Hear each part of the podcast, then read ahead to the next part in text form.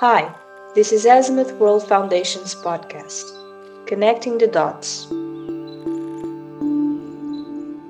With the help of our guests, we will be connecting the dots between matters of access to public health and safe water and the balance between humankind and nature among indigenous and rural communities.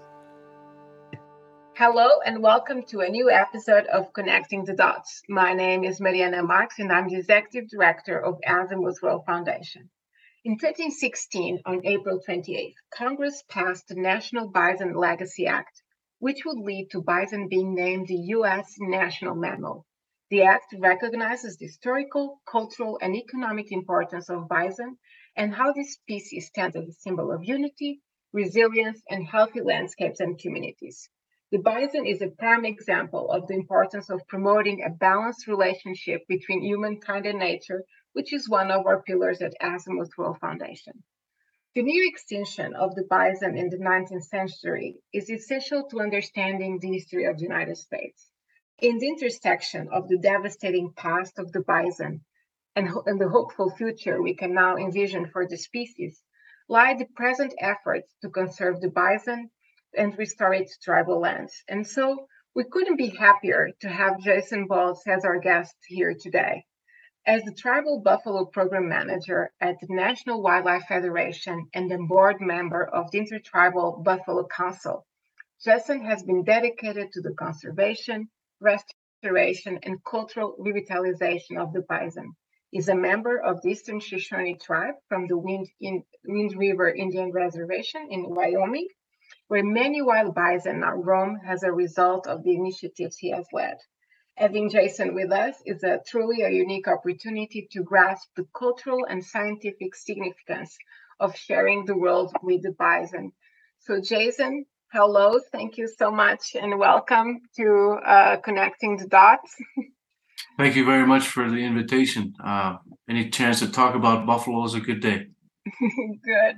So, Jason, I would start, you know, asking you so, growing up, what are your memories of hearing about the bison? Do you remember how the story or stories impacted your your childhood? Sure. My my father was a biologist, and so he uh, worked to restore other species to the reservation, uh, such as the pronghorn antelope and bighorn sheep, which were extirpated prior to 1984. Um, so growing up, uh, we were hunters, uh, fishermen, we camped a lot, and so spending out time outside and outdoors was uh, a priority because that was how we uh, have always uh, lived with the, the, landscape, with the animals. There's a relationship, there's a reciprocity. That's our our food source. So hunting elk and deer and uh, the other species, once where the the pronghorn and bighorn sheep were restored, even hunted them um, we always talked about, you know, how come we can't hunt buffalo or bison? And uh, so it's always kind of been in the back of my my mind, always growing up, that this animal was missing. And as I as I grew older and had more of a cultural connection, uh, spirituality connection, uh, buffalo is is also a big component of that. So uh, to restore the animal is not only about the ecological integrity uh, of of a keystone species and its mm-hmm. role on the landscape, but also the the cultural reconnection, uh, nutritional re- reconnection of buffalo in our diet and in our lives again is, is very important for our future.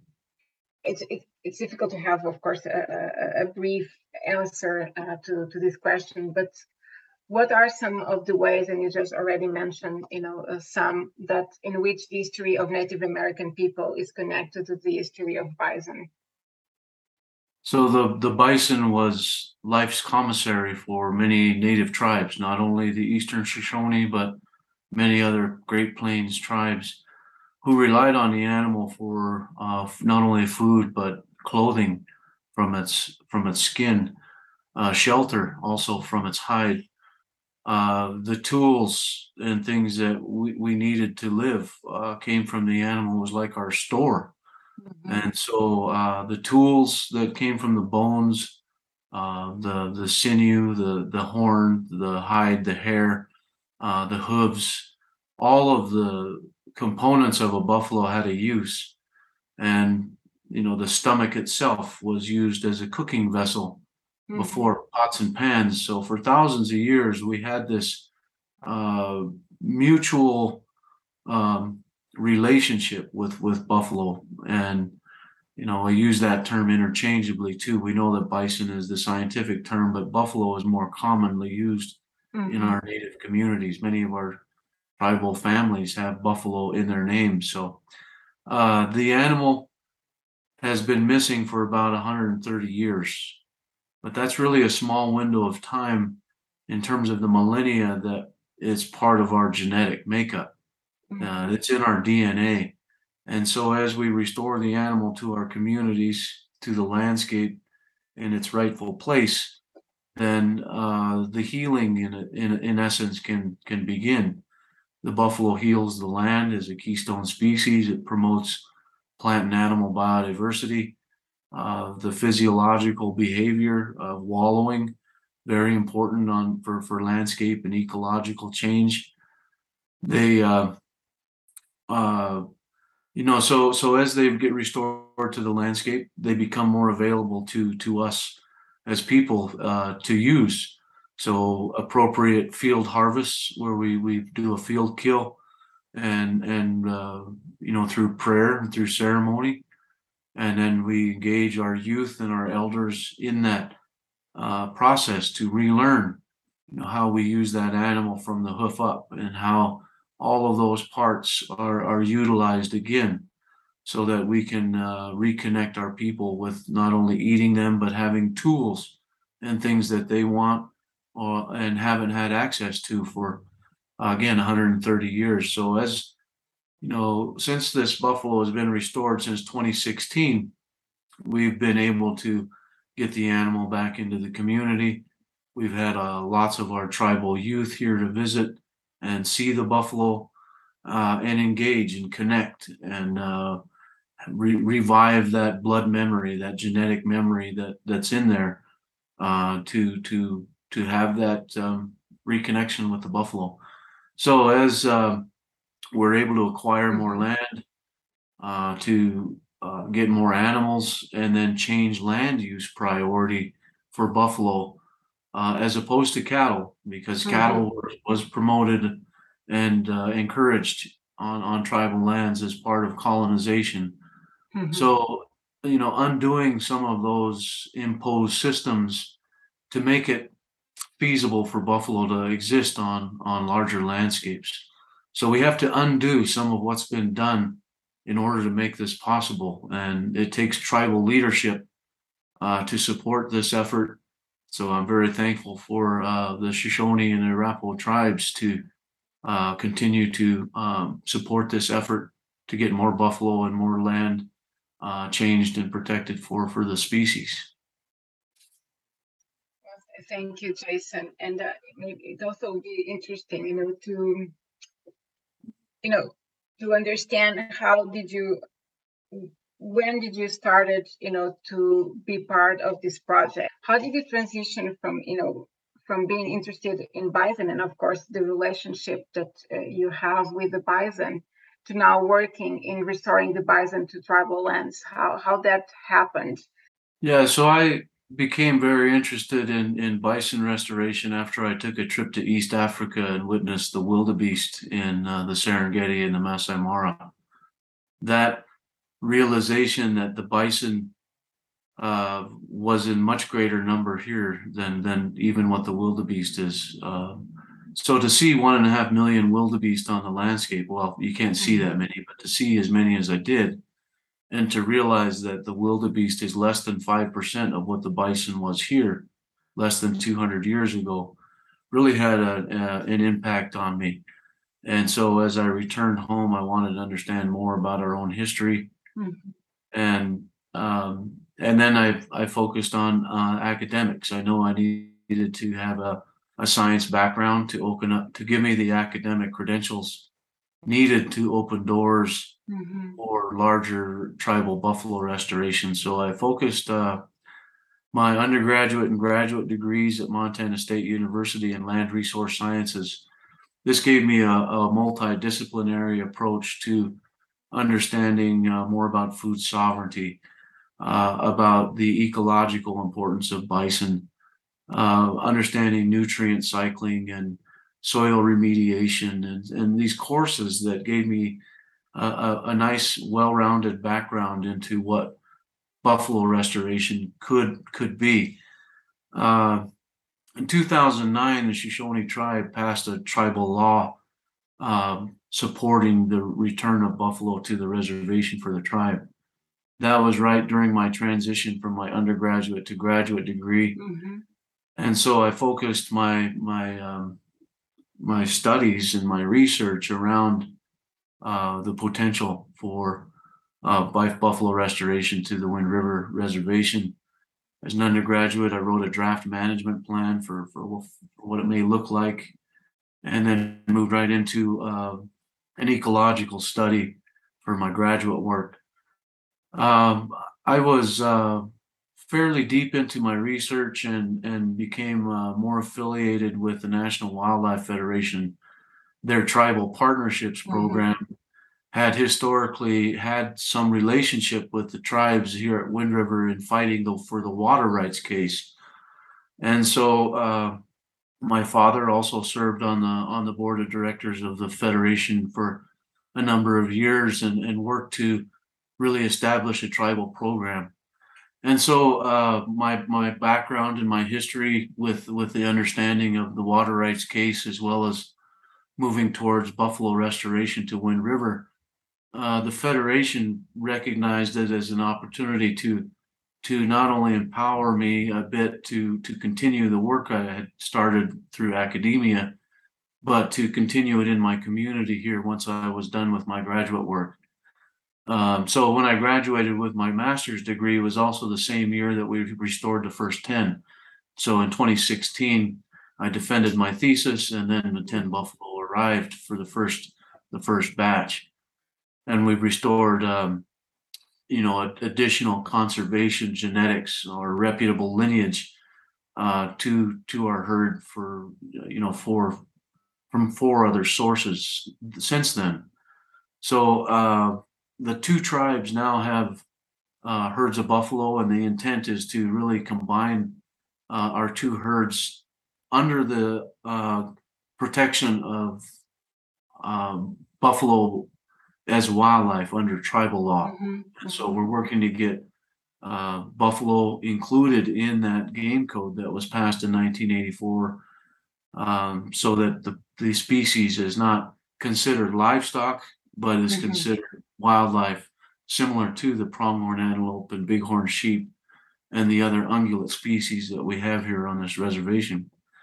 So, uh, really, the uh, you know, I've set up a nonprofit as well called the Wind River Tribal Buffalo Initiative, and that is to continue to uh, work to reconnect our, our youth and community to Buffalo, but um, also as a mechanism to acquire more land. Uh, because many of these lands that, that our buffalo are on are, are on lands that were privatized mm-hmm. when the reservation was opened up for homesteading back in the 1880s, 1890s, and 1900s. So the reservations uh, in the West were opened up for agricultural production to non native people. And that brought domestication, that brought livestock, that brought the exploitation of resources.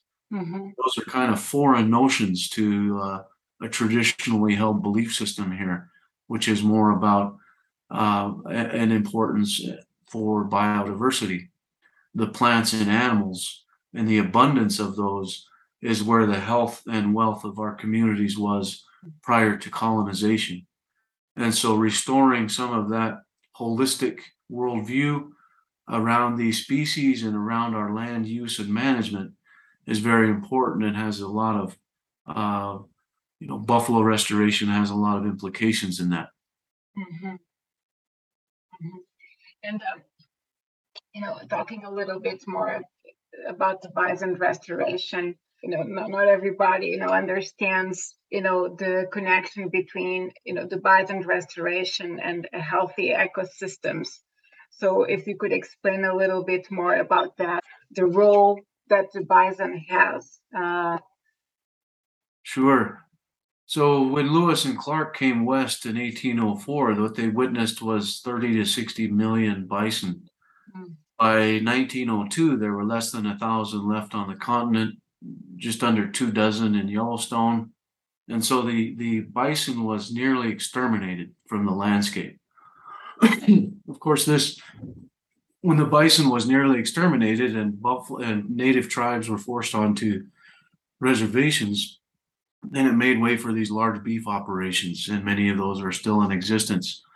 And uh, you hear often the argument that that cattle replaced the mm-hmm. ecological role uh, of bison, and that is that is just not true, mm-hmm. because bison have uh, uh physiological adaptations, behavioral uh, adaptations that make them very important as a keystone species.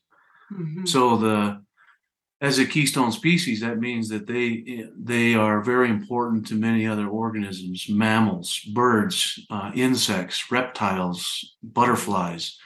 So also many plant species, because bison are primarily graminoid feeders, so they eat the grasses, and they uh, uh, allow for the production of, of, of more forbs. And the forb species are often those that are, are considered foods and tools and medicines to native people. So not only was the buffalo changing the uh, or changed the environment that was more favorable to other organisms, it was even uh, favorable to to plant species that were favorable to us as human beings. Mm-hmm. And buffalo have seven times the hair per square inch as a cow does. And so every winter they put on a new coat uh, very thick her- fur. Mm-hmm. And in the springtime, they lose all that winter coat, and that hair becomes extremely important for birds, some of which uh, need buffalo hair for their eggs to reach the right incubation temperature. Uh, so you see an increase in um, bird species.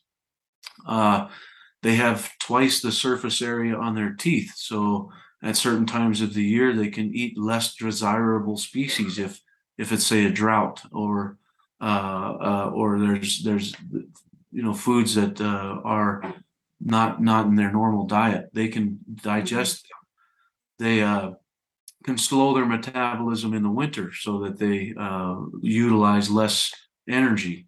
They can survive on snow. They don't need help giving birth. Uh, they they are very well adapted to uh, climatic conditions. So if we talk about climate change, and the susceptibility of, say, livestock to uh, extreme heat uh, or extreme cold. Uh, buffalo have physiological adaptations that allow them to survive that even when they're very young. When they're born, it takes them two minutes before they stand up, and seven minutes they can run. So they they are very strong and very uh, strong-willed uh, critters, and historically they they lived from uh, the west coast nearly all the way to the east coast, from the Arctic to Mexico, and from sea level all the way to 13,000 feet in elevation. So they were very well adapted to almost every ecological niche that, that is here. And so uh, the, the, the problem is, is politically, it's very difficult to um, recognize them uh, as, a, as a as a wildlife species and allow them to exist as such. Mm-hmm. Most of you know, much of the United States has been plowed up, paved over, fenced in, and fenced out. And so there's very few places that are left that aren't uh, colonized by mm-hmm. people. And so we have to ensure that the species has the ability to exist uh, on large landscapes in large numbers. Buffalo right now are ecologically extinct. They mm-hmm. exist in parks and refuges and private ranches, and they don't exist like wildlife in very many places. And in fact, some states have passed legislation uh, to only consider them livestock, like Montana.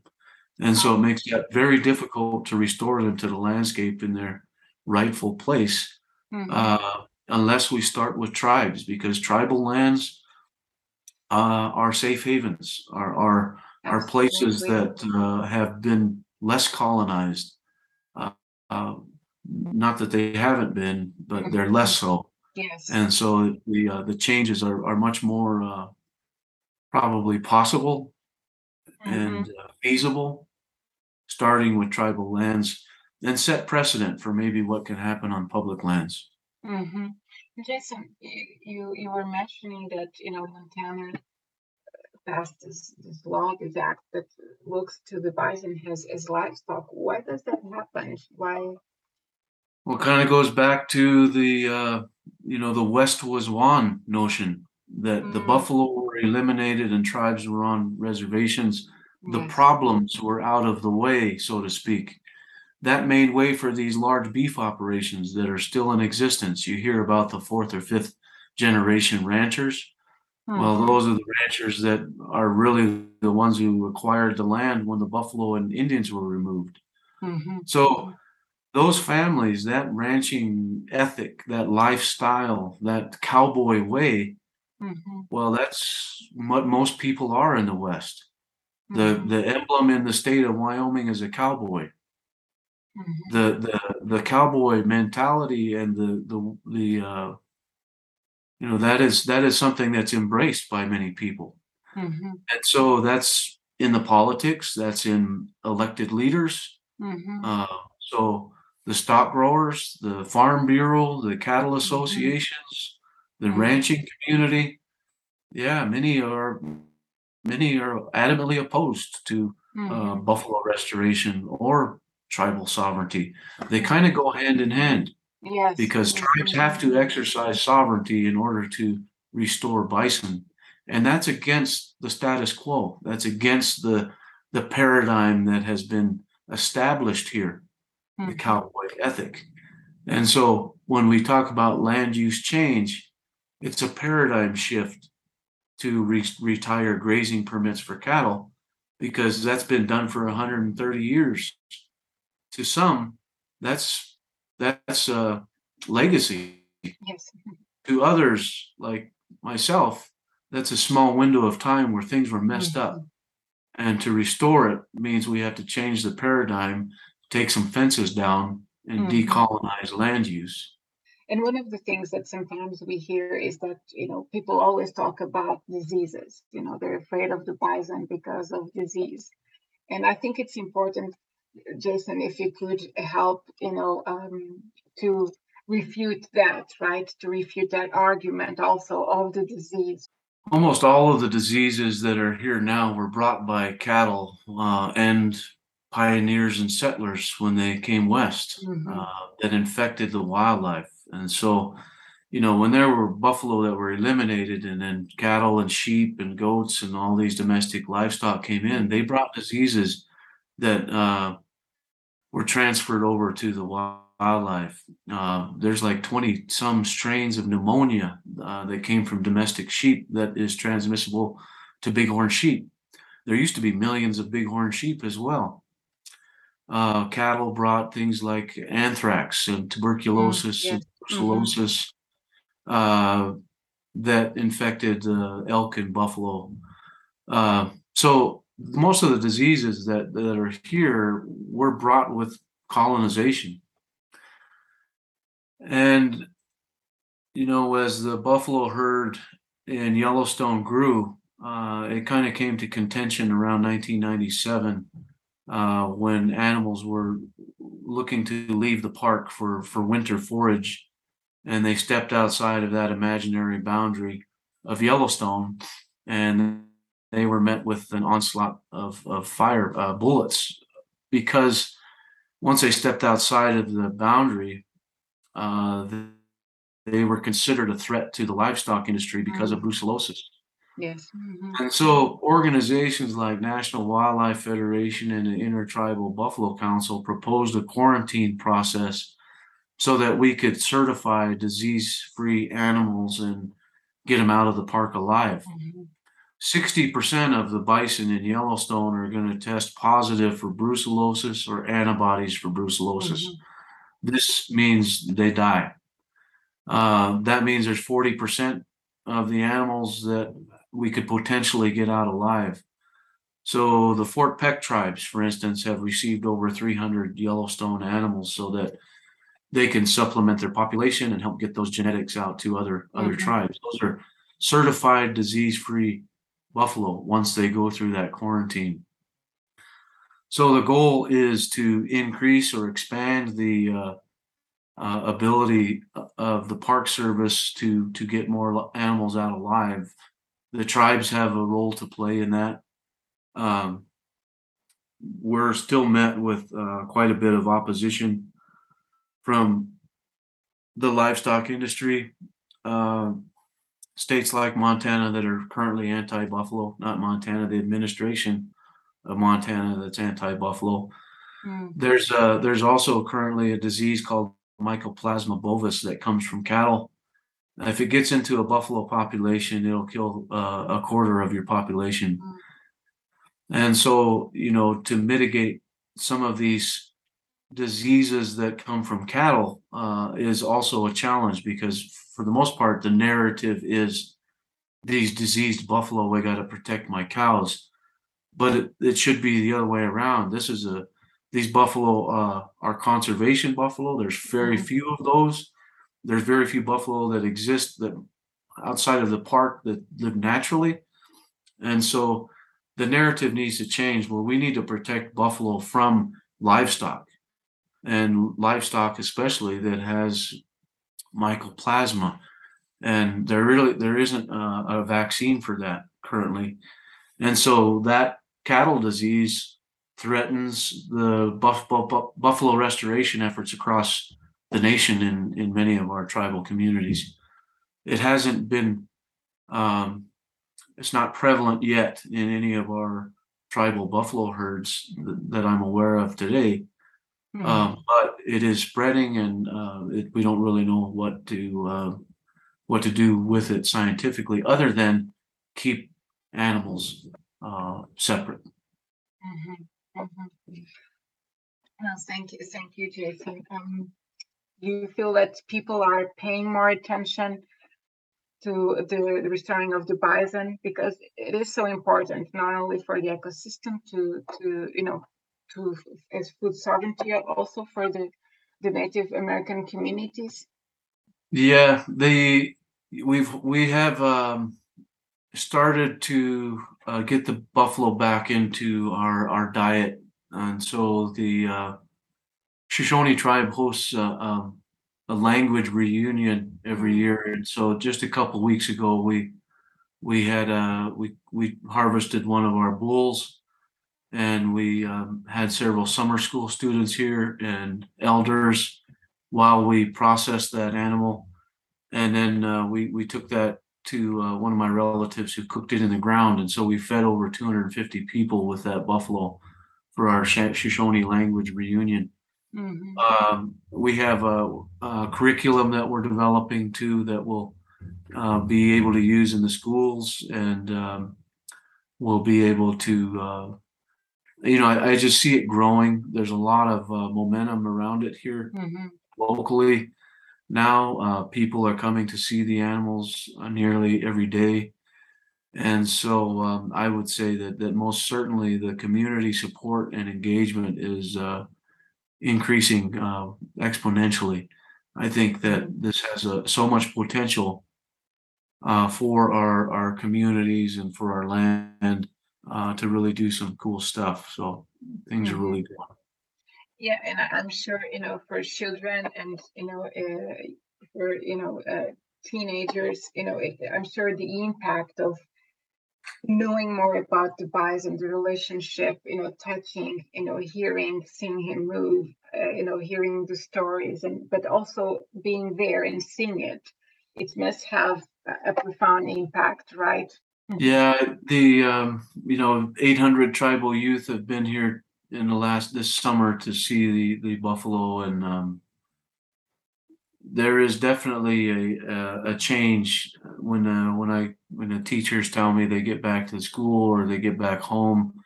Uh, parents, you know, let me know at community events that you know the the impact that it had on their kids, and uh, it, it is it is certainly um, certainly time Mm-hmm. People are ready. People are ready for this. You know, bison was designated as the national mammal in uh, 2016 you know in the in the past weeks you know we've been reading you know in big in big media outlets like washington post and, and other media that they've been fortunately reporting about the ecological victory of that indigenous tribes you know uh, are having regarding restoring the bison you know to the tribal lands. We were also you know Azimuth World Foundation was also part of the Bismarck States College uh, Dakota's Bison Symposium in North Dakota, where we had, you know, all sorts of guests from, we include tribal leaders, tribal elders, historians, scientists, ranchers, artists. They all shared, you know, uh, different perspectives of the bison restoration, which was wonderful, you know, to have that that conversation and, and that discussion. You know, having in mind this growing interest on this topic, how do you see the future of the bison in the United States? You know, how do you see it? Like, what w- would you like to see in 10, 20 years from now? You know, uh, well, I don't, I don't think we'll see 60 million bison roam freely yeah. in the United mm-hmm. States. Um, that that's just un, unreasonable. Uh, however, there are many pockets of places left uh, where buffalo can exist in large numbers on large landscapes to effectively make ecological change and benefit. You know, if we think about climate resiliency, we should be talking about buffalo. If we want to talk about carbon storage and sequestration, it should be buffalo because it is a, a keystone species on the landscape. More often than not, we focus on the economic uh, incentives from the use of public lands. We're focused on oil and gas development mm. and exploitation. And if we would instead think more ecologically or holistically about what we want to leave for our future, for the future uh, for our children's children, uh, then then we we should be able to uh, re reprioritize really what's important is it is it the dollar really, or mm-hmm. or is it actually you know the the the the place that we live and the the the interconnectedness and the ecological balance? Mm-hmm. Uh, you know, money has no place in that, and we have to. That's a paradigm shift in itself to to think ecologically rather than economically. Mm-hmm. So so um, you know, I would hope that there is more effort to conserve the Yellowstone genetics, that mm-hmm. we restore buffalo as a uh, as a wildlife species and protect it as such. You know, there's there's a very there's less than twenty five thousand conservation buffalo in the United States that have the Yellowstone lineage or genetics and that are managed under natural regulating factors. 95% of the buffalo in the United States, about 500,000 of them, uh, are managed for commercial meat production. They're, that's that's economic, and so mm-hmm. Uh, there are also high levels of cattle gene introgression in the bison genome. And so again, these less than 25,000 conservation animals should have priority uh, over the the the economic benefit of getting buffalo into the American food system. Mm-hmm, mm-hmm. Uh, that's just commercialization and commodification, and so uh, again, the the dollar. So what we want to focus on here is is not not the economic importance of buffalo, the ecological and the cultural importance of this keystone species back into our our culture, into our diet, into our lives again. And that has as much historical importance as it does contemporary. This animal is very important uh, to all of our people uh, today. Thank you so much, Jason. You know, um, I think this was a, a very important conversation. You, you know, we thank you so very much for being part of our podcast today and, you know, giving some time to explain the importance for the Native uh, American communities to the to the ecosystem, to the to landscape, Jason. I don't want if you I don't know if you would like to share some final words, uh, but for my part, I really really thank you for your time today. Well, thank you for the opportunity to to visit with you. You know, this buffalo is um, is very very important not only as to to us as Native people, but to uh, all Americans. And so, mm-hmm. the more that people know about this and can share it and spread the word and and think about the paradigm shift about uh, our connection as human beings to uh, what we refer to as our relatives, the the four-legged, the winged ones, the ones that swim, the ones that fly, the, the ones above and below the ground. These are all the things that we we live here with, and that's why we refer to them as our relatives. So I would just encourage our, our listeners and viewers to uh, to consider your role as a steward, as a caretaker, and a protector of of this place that we have and we call home. And uh, I just want to thank you again for for the opportunity to visit with you. Thanks. Thank you so much. Thank you for listening to Connecting the Dots, an Azimuth World Foundation podcast. Join the conversation on our website, azimuthworldfoundation.org, or by following us on Instagram, Twitter, Facebook, or LinkedIn.